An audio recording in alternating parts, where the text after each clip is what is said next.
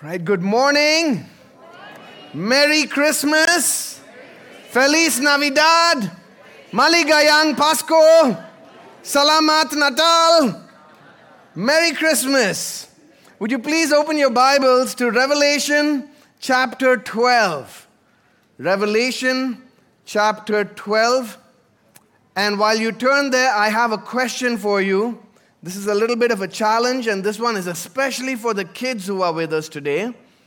Here's a question Can you summarize the story of the Bible, the whole Bible, story of the whole Bible, in one sentence? 10 words or less. Right? That's your challenge. 10 words or less. So why don't you turn to the person next to you and try to summarize that in 10 words or uh, less, right? Go ahead. Little challenge. Story of the whole Bible.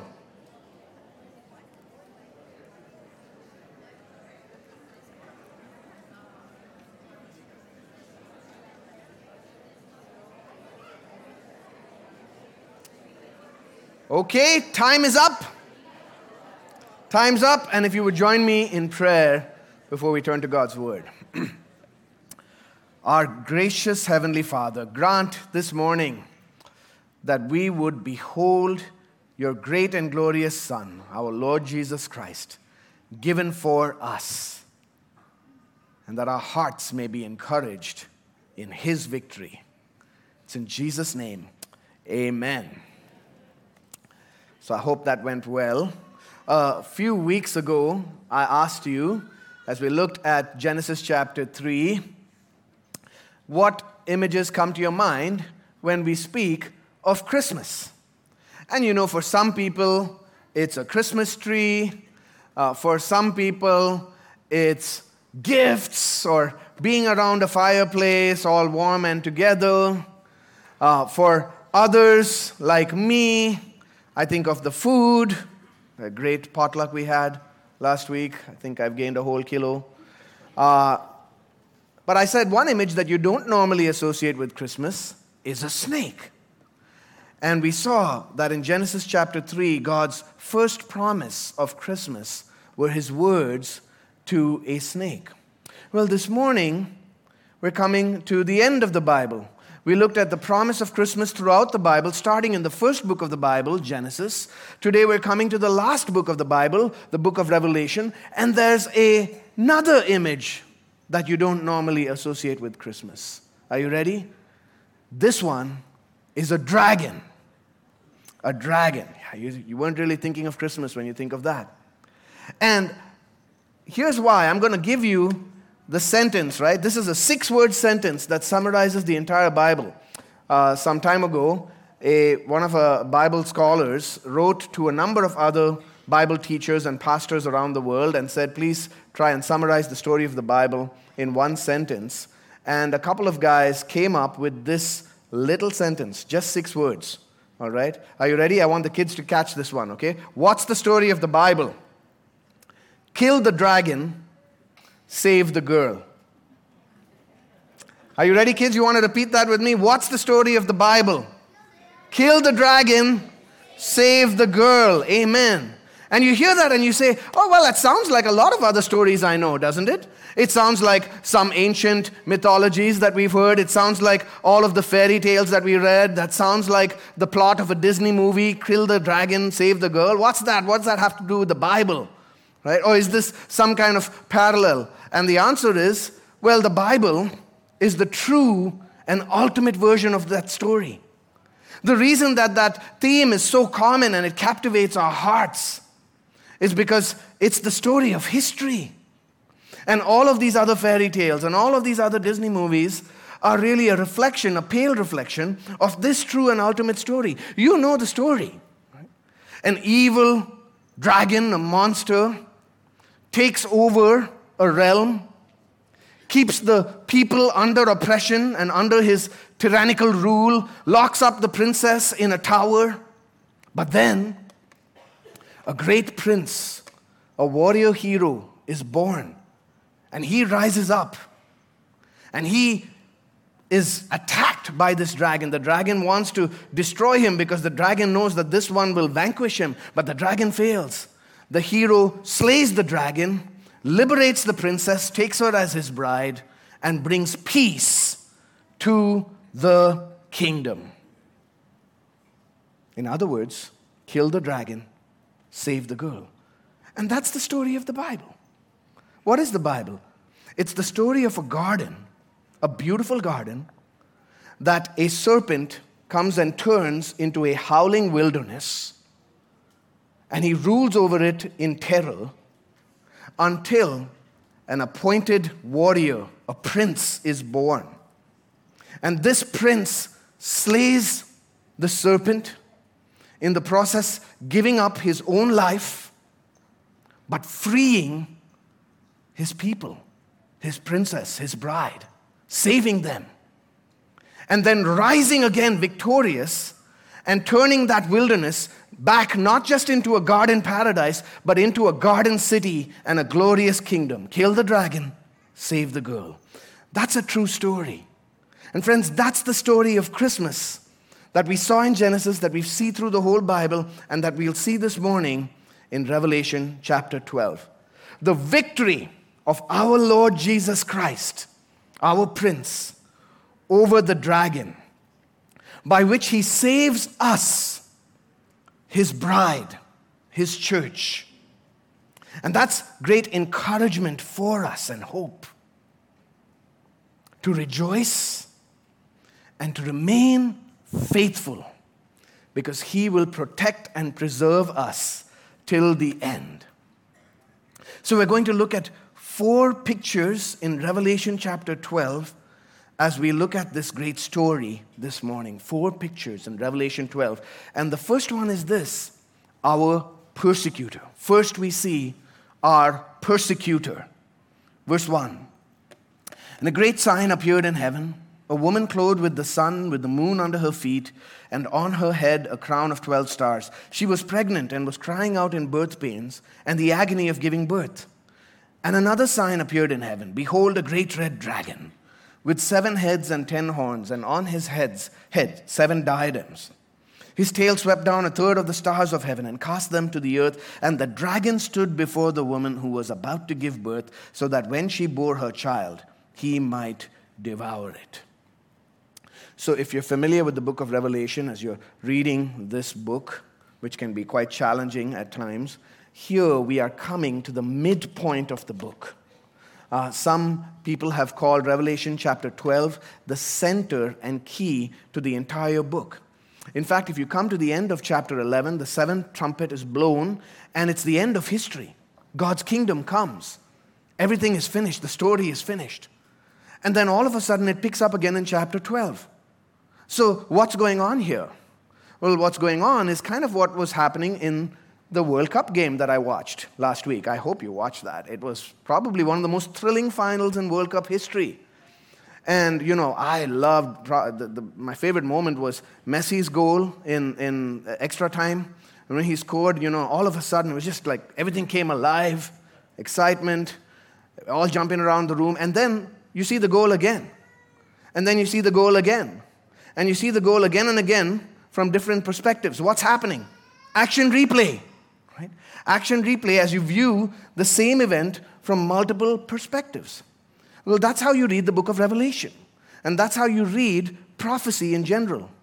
The, the prophets, and here the Apostle John, gives us different perspectives on the same events over and over again. You'll, in fact, even see that in this chapter. You'll see chapter, uh, verses 1 to 6 of the chapter are parallel to verses 7 to 12 and verses 13 to 17. It's the same thing being repeated again and again. You're getting an action replay from different points of view. And chapter 12 now is giving us an action replay on everything that we've seen gone before, showing us a different perspective on the story. So, where does it begin? It begins with John looking, and he says, A great sign appeared in heaven, and he sees this woman. Pay attention to how he describes her. A woman clothed with the sun, with the moon under her feet, and on her head a crown of 12 stars. She was pregnant and was crying out in birth pains and the agony of giving birth. So, this has take, caused some people to take this as Mary. I'm not convinced with the majority of people who uh, interpret Revelation. I agree, this is not Mary. This is actually, this woman stands for the people of God. in both the Old Testament and the New. Those who are faithful to God and His promises. The people of Israel in the Old Covenant, the church in the New Covenant. Right? From whom did Jesus come forth? He was born from the nation of Israel. And the woman then continues as the church. Notice she is crowned, she's clothed with the sun, with the moon under her feet, and 12 stars. You might remember that in the book of Genesis in Joseph's dreams as representing the nation of Israel that was to come. Uh, throughout the Bible, the woman is used as a metaphor for God's people. In the New Testament, we see that the woman is the church, the bride of Christ. Uh, even depicted as a mother, uh, Galatians chapter 4, verse 26. The Jerusalem above, she is our mother. At the end of the book of Revelation, the church is the bride that the Lamb takes to himself. And even in the Old Testament, God's people are depicted as a mother suffering birth pains. Isaiah 26 17, they're suffering birth pains. The sufferings of the people of God are like birth pains as they await the coming promised Son and Messiah, the Lord Jesus Christ. We can confirm that even in this chapter, verse 17, where it says that the dragon became furious with the woman and went off to make war on the rest of her offspring, which are those who keep the commandments of God and hold the testimony of Jesus. That's us. That's believers in Christ. We are her offspring. So, as one great theologian once said, we have God as our father, and he gives us the church as our mother. The woman is the people of God. What does John see next? Verse 3 Behold, a great red dragon with seven heads and ten horns, and on his heads seven diadems. He sees this evil monster this great red dragon. And this, dear friends, is our great enemy. John is taking us here behind the scenes of everything that happens in life and history. If you see, the book of Revelation was written to seven churches. If you go back and read chapters 1 to 3, you'll see Jesus speaking to these seven churches. And these seven churches in the first century were facing constant persecution. In several of these churches, members of the church had been persecuted and had lost their lives even to death. Uh, they were facing pressure from outside, from the empire, to compromise their belief in Christ. They were also afflicted with problems on the inside. Some of them had grown cold in their love, lukewarm. There was false teaching and false teachers and deception, drawing people's hearts away from the truth of the gospel and the word of God. And sometimes, you know, with our secular mindsets, we can look at some of the trials and difficulties and pressures that we face in this life, persecutions that we face, and we can just reduce that to just an earthly thing. We can begin to view things as like, oh, that's just life in this world. But John wants to tell these churches and to tell us that behind all of the worldly trials and afflictions that we face stands an evil, supernatural enemy. That we are in a war. Behind the trials and persecution that we face as Christians, behind all the temptations to give up and compromise, stands this dragon. And he describes him in this passage with six different labels. He's called the dragon over and over and over again. But he's also called, verse 9, did you notice this? He is called that ancient serpent. So this is the same guy from Genesis chapter 3, from the garden. He's called the devil in the same verse, and Satan. He's called the deceiver of the whole world. And then in verse 10, the accuser of our brothers. What does this dragon do? He destroys and devours. Did you notice his color? He is red. What does red symbolize in the book of Revelation? If you read chapter 6 and verse 4, you'll see that there was a rider sent out on a red horse, and he takes peace from the earth so that people slay one another. He's given a great sword. If you go to chapter 17, you'll see a woman dressed in scarlet, in red, sitting on a scarlet red beast, and it says she is drunk with the blood of the saints. She's a murderer. That's what this dragon is. He's a murderer. He's bloodthirsty. He has seven crowns, seven diadems. He's a pretender to the throne. He is great in his power. He has ten horns, which show us his power. And he uses his power to attack. Verse 4 His tail swept down a third of the stars of heaven and cast them to the earth. I understand that to mean the dragon's attack on the people of God, by which he casts them down and tramples upon them and afflicts us. And then we're given this really terrifying image, grotesque, revolting in verse 4. The dragon stood before the woman who was about to give birth so that when she bore her child, he might devour it. So you have to picture this woman in, in the pains of childbirth pushing for the child to come out, and the dragon has positioned himself between her legs, and he's bloodthirsty, ready to snatch the child as it is born and tear it apart and devour it, eat it. We've seen this take place in the life of Christ. Matthew chapter 2, that we just heard read, that as Jesus was born in Bethlehem, Herod, the pretender king, was out to get him. And he commanded the slaughtering of all boys born in Bethlehem of the age two and under. Bloodshed. And he failed. And what this is telling us is behind that incident stands this dragon not only behind that, but throughout Jesus' life. Satan attacks and tempts him in the wilderness. Satan brings opponents against him. His opponents are constantly trying to kill him. And finally, Jesus died on the cross. And Satan thought he had won. It looked like Satan had won. Not only does he attack this child, he attacks all who belong to Christ. Look at verse 15. The serpent poured water like a river out of his mouth after the woman to sweep her away with a flood, seeking to destroy, seeking to devour. Verse 17 The dragon became furious with the woman and went off to make war on the rest of her offspring, on those who keep the commandments of God and hold the testimony of Jesus. Friends, in this world, we face affliction. All around the world, all through history, believers have faced persecution for their faith in Christ. Behind all that persecution is this great adversary. Behind every evil regime that rules and terrorizes people stands this great dragon.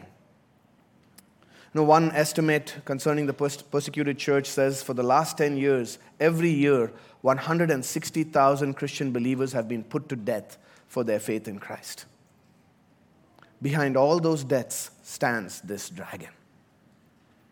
Many years ago, I used to go with some of the members of my church to the abortion center in the city where we lived. And we used to go there Saturday mornings, pray silently on the sidewalks, and as women went in, we would try to share the gospel with them gently, plead with them not to do this. I saw a video yesterday of a woman praying outside an abortion center in the UK, and she was standing there silent, and the police comes up to her and asks her what she's doing, and she said, they ask her, are you praying? She says, yes, I'm praying silently in my mind, and they arrest her. You know, back in Kentucky, there were a number of people who volunteered and came there opposing this, opposing us for sharing the gospel, even being physically violent and abusive. Behind all of that is this dragon. Not only does he seek to destroy and devour, he also deceives. Did you see verse 9? He is called the deceiver of the whole world. Friends, behind every false religion that denies the name of Christ and the living God is this dragon. He is the deceiver behind all false teaching in churches throughout the world that confuses people and leads them away from the Word of God. He is the deceiver who deceives us, who deceives you and me into thinking that our sin is no big deal, into thinking that we will not face consequences for sin, into blurring the differences between right and wrong, into hiding our sin and living in hidden sin and thinking no one will know and God doesn't see. He even deceives us into taking good things and seeking those good things apart from God. And after giving you the bait while hiding the hook and trapping you, what does he do next? He accuses you. He destroys and devours. He deceives. He accuses. That's what he's called there in verse 9. He is the deceiver. Verse 10 He is the accuser of our brothers, who accuses them day and night before God. Of course, we know the scene from the Old Testament where Satan appears in the heavenly court and wants to accuse Job before God. That's our enemy, as Martin Luther famously sang. Still, our ancient foe seeks to work us woe. His craft and power are great, and armed with cruel hate, on earth is not his equal. He's our persecutor, the dragon who seeks to deceive, devour, destroy. A dragon with seven heads and ten horns. So you look at this conflict. You have the dragon, seven heads, ten horns, great red dragon. And on the other side, you have a woman, a pregnant woman about to give birth. Who do you bet on to win this war? Who are you betting on in that conflict? Well, there's one more thing about the dragon that we must not miss here. Not only does he devour and destroy and deceive and accuse, but also he is defeated. He is a defeated foe. How is this great dragon, this great enemy, this foe defeated? Well, Christmas happened. And that's what moves us to image two in chapter 12. The first image was of our persecutor, the second image is of our prince, the one who vanquishes Satan, who conquers the dragon, our prince. Right? Look again at verses 4 and 5. The dragon stood before the woman who was about to give birth, so that when she bore her child, he might devour it. She gave birth to a male child one who is to rule all the nations with a rod of iron, but her child was caught up to God and to his throne. This male child is the promised one. And in him, all of the promises of the Bible, of the Old Testament, are fulfilled. He is the promised offspring of the woman who has come to crush the serpent's head. He is the promised son of Abraham, the one who will bring blessing to all nations. He is the promised king from David's line who will rule and reign and establish his kingdom over all the world. This is our king. This is our prince, born in a manger, the Son of God from all eternity, taken on human flesh and entered the fight. As Spurgeon famously said, those little hands in the manger will one day grasp the scepter of the universal empire. Those little arms will one day grapple with the monster death and destroy it. Those little feet shall tread on the serpent's neck and crush that old deceiver's head. Did we in our own strength confide, our striving would be losing. Were not the right man on our side, the man of God's own choosing. Do you ask who that may be? Christ Jesus, it is He. You know, so often we think about Christmas and we sentimentalize it, right? We sentimentalize Christmas and it becomes all about, you know, the cute little baby in the manger with the animals moving gently and all is quiet and, and calm. And then we think about, you know, plum cake and pudding. And that's okay to have the warm, fuzzy feelings. But let me assure you, dear friends, it was not a silent night when Jesus was born. No, it was a night marked by screams. The screams of childbirth, of labor pains, the pain brought into the world by the curse. It was marked by the screams and cries of the people of God awaiting their promised king. The screams and cries of mothers bereaved of their children, even as the dragon sought to devour. The screams and cries of a newborn. God the Son Almighty, the eternal Son of God, taking on our humble flesh and coming into this cold, dark world. It was a night marked by the screams and shrieks, the roaring of the dragon and the powers of darkness, because they knew their time was up. It was not a silent night. Dear friends, Christmas was an act of war. And what happened in that war? Well, he was victorious. He won. The battle is done. He is victorious. That's what we see in verse 5. She gave birth to a male child, one who is to rule all the nations with a rod of iron. And then, in a few words, the verse takes us straight from Christmas to Easter and beyond. Her child was caught up to God and to his throne. In his sovereign wisdom, God uses what seems weak and helpless, a baby born in a manger, to defeat the mighty dragon. And in those few words, we go straight from the child being born at Christmas to him defeating death in his resurrection and ascending into heaven, establishing his kingdom, all authority in heaven and on earth given to him, ruling, victorious. The dragon is defeated by this prince. And John then gives us an action replay in verses 7 to 12, showing us this defeat from a different perspective, from the heavenly perspective, right? So look at verses 7 to 12.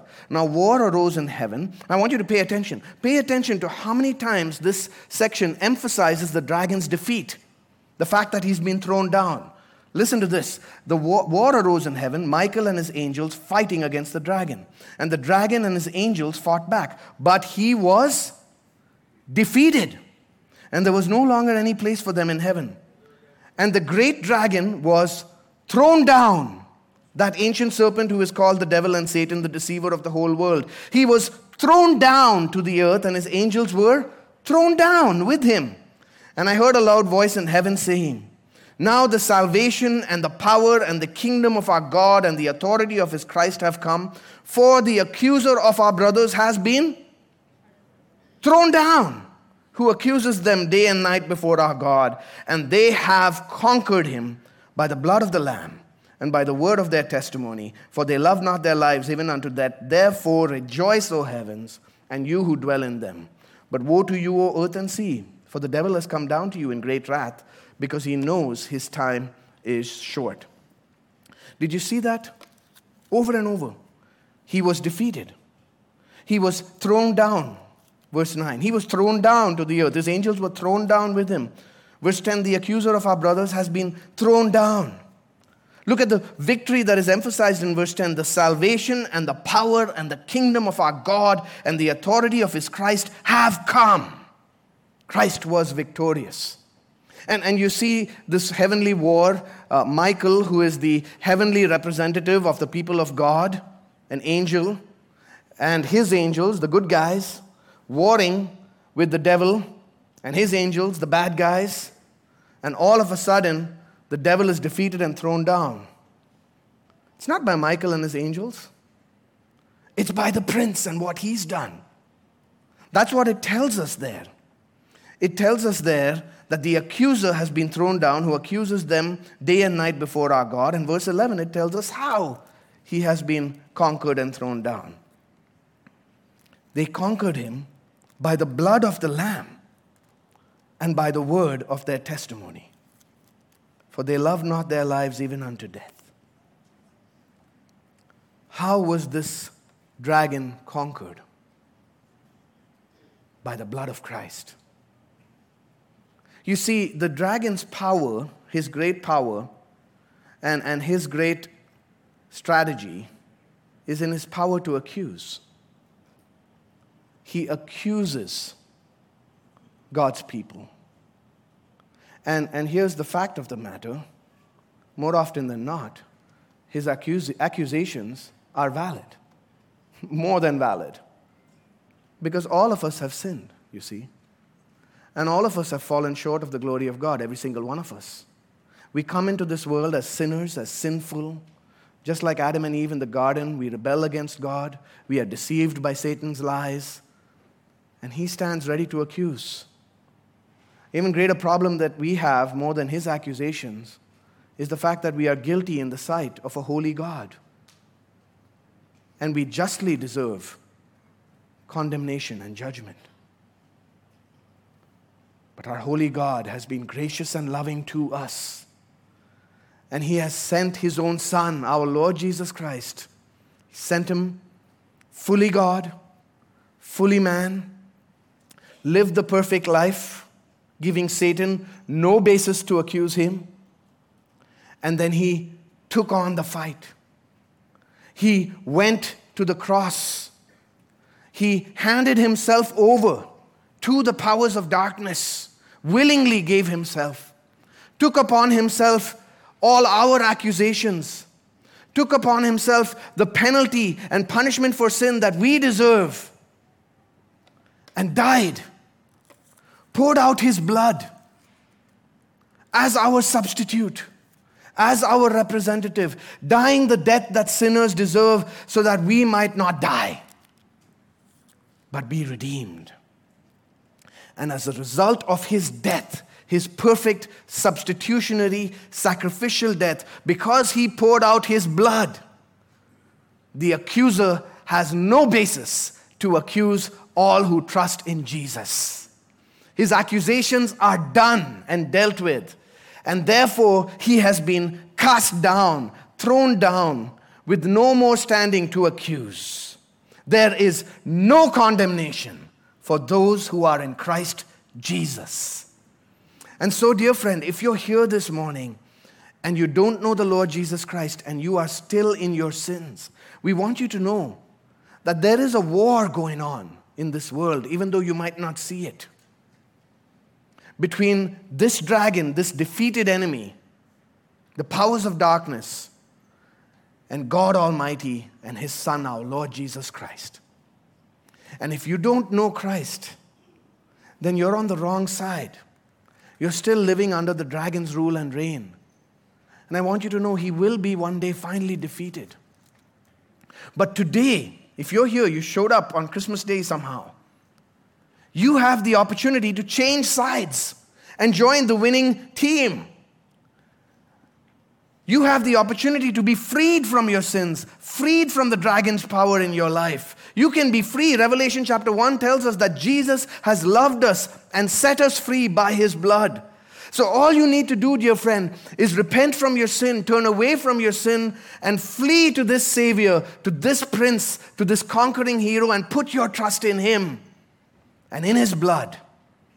And you will be forgiven of sins and you will have victory over the dragon and everything that binds you, and the promise of eternal life. Would you trust him today? The dragon has been defeated. You know, in 1991, some of you might even remember this living here, the Gulf War was happening. And the American troops came to the aid of Kuwait and came in and that was the end of the war, February 1991. Decisively, as the Americans took over Kuwait, they liberated Kuwait from the Iraqi army. But Saddam Hussein was defeated. But him and his army had this strategy on the way out. They burned, set fire to 700 oil fields in Kuwait. It was a violent attack, even knowing that they were losing the war. I, I heard this story about uh, this chef who was preparing this rare delicacy of cobra soup. Right? Don't try this at home.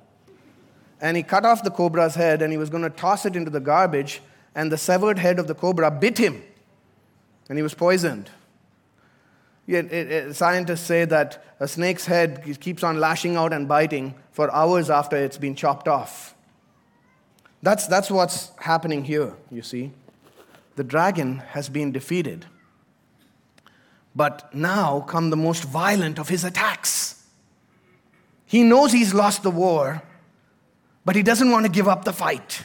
You see that in verse 12? Woe to you, O earth and sea, the devil has come down to you in great wrath because he knows his time is short. When the dragon saw that he had been thrown down to the earth, he pursued the woman who had given birth to the male child. Verse 17 The dragon became furious with the woman and went off to make war on the rest of her offspring, on those who keep the commandments of God and hold to the testimony of Jesus. Even as he knows that the decisive death blow has been given, he is crazy and furious and wants to violently attack the church, the people of God. But we can say, as Luther said, the prince of darkness grim, we tremble not for him. His rage we can endure, for lo, his doom is sure. Friends, Satan may unleash all manner of fury, persecution, affliction, pressure, deception against the saints of God. But these are the last gasps of a dying snake. And not only that, God preserves and protects his people no matter Satan's attacks. That's our third image here in Revelation 12. We've seen our persecutor and our prince. Next, we see our protection. Our protection. Do you see verses 5 and 6? The woman gives birth to a male child. Her child was caught up to God and to his throne. Verse 6 And the woman fled into the wilderness, where she has a place prepared by God in which she is to be nourished for 1,260 days. Hold on to that uh, image there. She's in the wilderness for 1,260 days. We see again the action replay in verses 13 to 16. When the dragon saw that he had been thrown down to earth, he pursued the woman who had given birth to the male child. But the woman was given the two wings of a great eagle so that she might fly from the serpent into the wilderness to the place where she is to be nourished for a time and times and half a time. The serpent poured water like a river out of his mouth after the woman to sweep her away with the flood. But the earth came to the help of the woman, and the earth opened its mouth and swallowed the river that the dragon had poured from his mouth. The woman is the people of God. And this furious, defeated dragon is attacking her. He tries multiple different lines of attack, but God protects the woman.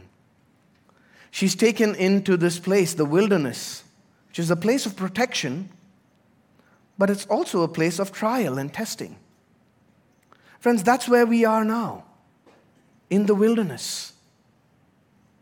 Protected by God. Nothing can ultimately destroy His church, but tested, attacked furiously by the devil. And, and notice the time period 1,260 days, time, time, times, and half a time. What's that? Time is one year, times is two years, and half a time is half a year, so three and a half years. All right? That's the same number. 1,260 days is three and a half years. And that was a commonly used number and symbol in Jewish history at the time to talk about a period of great struggle, war, and, and tribulation, trial. You see, a war had taken place about 200 years before the death of Christ in which the Jews had waged war against the ruling Greeks and overthrown them. And that war lasted for three and a half years and came at great cost and suffering. So it's symbolic for a period of trial and struggle. And I think the best way to understand it is to look at it as the time between the first coming of Christ and his second coming. That's consistent throughout Revelation. The time between the first coming of Christ and his second coming, which is right now where you, are, uh, you and I are at on this side of Christmas, waiting for his return. And the place is the wilderness, which means suffering and evil do afflict us. Suffering does come our way, even the evil of persecution, even death for the sake of Christ. But what it does mean is that evil is not ultimately victorious. Evil does not have the final say. Evil will not triumph. Nothing will ultimately be able to stop God's plans. He sovereignly protects and preserves his people. Jesus has said, I will build my church, and the gates of Hades shall not prevail against it. And for 2,000 years, we have seen that to be true as persecutions, wars, evil empires, dictators, nothing has been able to stop the advance of the gospel and of the church of the Lord Jesus Christ. Brothers and sisters, we are on the winning side. God Almighty is sovereign, even over the enemy's attacks. These are permitted for a limited time, but God will protect and preserve us to the end. What a great source of confidence and encouragement that is for us this Christmas morning. And that leads us to our fourth and final image in the text.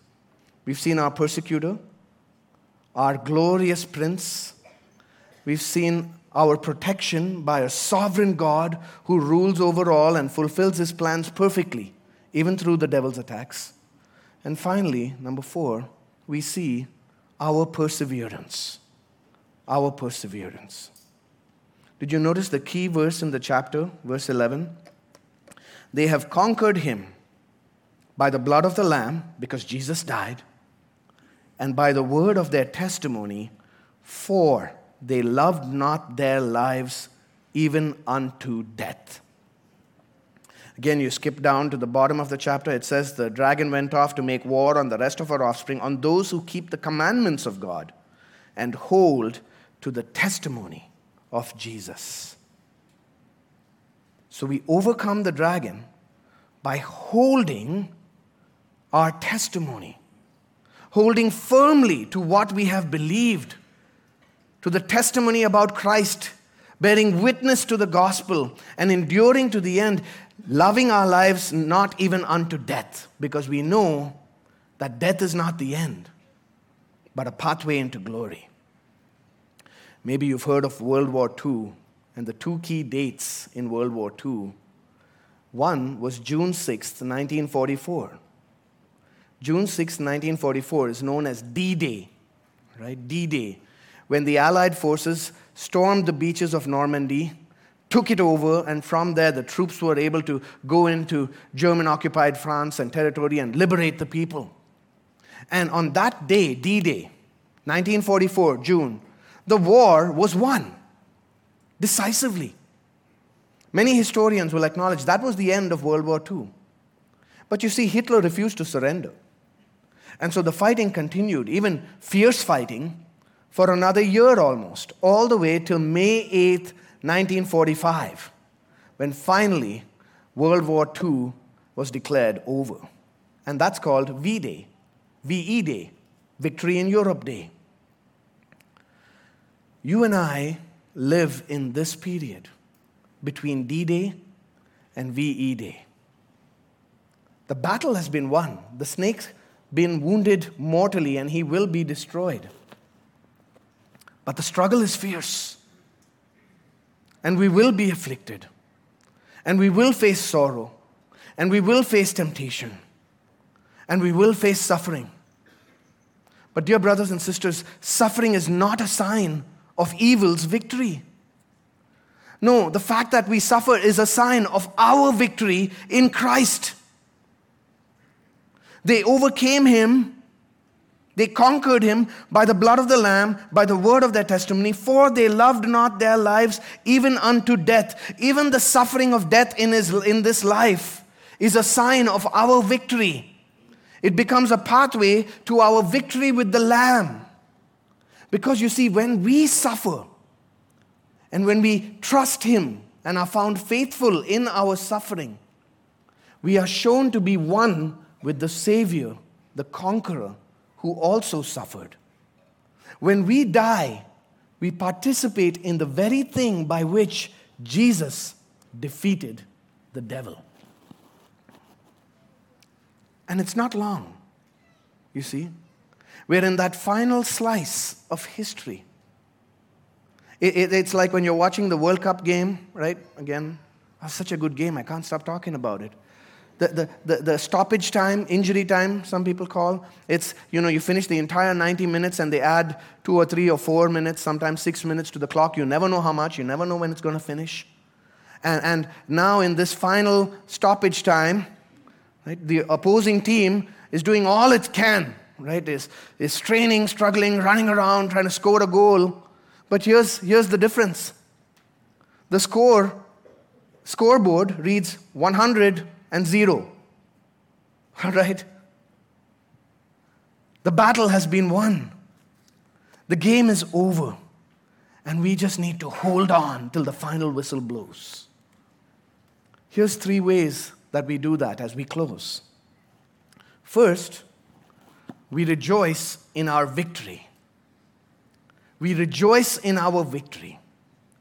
The victor is sure and the victory secure. That's why we can sing joy to the world. Did you see verse 12? Rejoice, O heavens, and you who dwell in them. We rejoice in the victory and the reign of King Jesus. And we look forward to his second coming. As we sing Joy to the World, it's not about the first coming of Christ. Joy to the World is a song that we sing at Christmas time, thinking about the second coming of Christ, when he will make the nations prove the glories of his righteousness and make all things new, far as the curse is found. So we can have great joy even in the midst of the greatest trials and temptations and suffering in our lives. We rejoice in our victory. Second, we retell the great story. We retell the great story. How does the kingdom of Christ advance? How do we conquer Satan? Remember, it, it says there in verse 11 they conquered him by the word of their testimony. Now, this doesn't mean that you're going around and just telling people your testimony all the time. All right, it's not referring to your personal testimony of how you came to faith in Christ or of how God did something in your life. When it's talking about word of their testimony, you should understand what it says in verse 17. They hold to the testimony of Jesus. It's, it's, it's a testimony about Him. It's our proclamation, our word of who He is and what He's done, of the gospel message. You see? And if it's going to be a word of our testimony to conquer the devil, that means we need to keep retelling it. Retelling what Christ has done. Telling this amazing story that our great prince has come, that he has dealt the death blow to the dragon, and by his own death he has rescued sinners, purified us, and made us his own bride. We share that story with great joy. Kill the dragon, save the girl, Go tell the story. Make that your New Year's resolution for 2023. Make a New Year's resolution. You want a New Year's resolution? Make a resolution that you will share the gospel with at least one person, one non Christian next year. You want to be more ambitious? Make a resolution to share the gospel with at least one non Christian every month. All right, for the next year. We rejoice in our victory. We retell the great story. And finally, we remain firm in our testimony. We remain firm in our testimony. Did you see? They loved not their lives even unto death. They hold to the testimony of Jesus.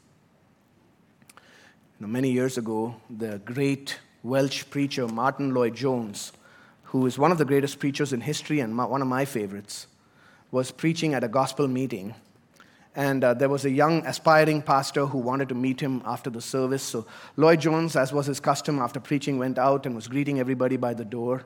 And this young man went there with a friend of his, and he said, Dr. Lloyd-Jones, what advice and wisdom would you give to a young man like me who's pursuing the ministry? And Lloyd-Jones looked at him and said, Keep on. It's like, just two words from Martyn Lloyd-Jones? Keep on. Dear friend, I don't know what you're going through this Christmas. Maybe you're tempted to give up your faith. Maybe you're tempted to compromise your convictions. Maybe you feel like your whole life is falling apart. Maybe you're going through great trials or even persecution because of your love for Christ. Maybe you're grieving the loss of someone you deeply love, as I have last Christmas and this Christmas. Hold on. Keep on. Just a little longer. We're on the winning side. Jesus reigns, and we will reign with him in the end. Keep on. Merry Christmas. Let's pray. Heavenly Father, we thank you for the victory of your great Son and our Savior. And we pray, Lord God, that we might be found faithful to him. Faithful. By your grace, O oh Lord, keep us faithful. In Jesus' name, amen.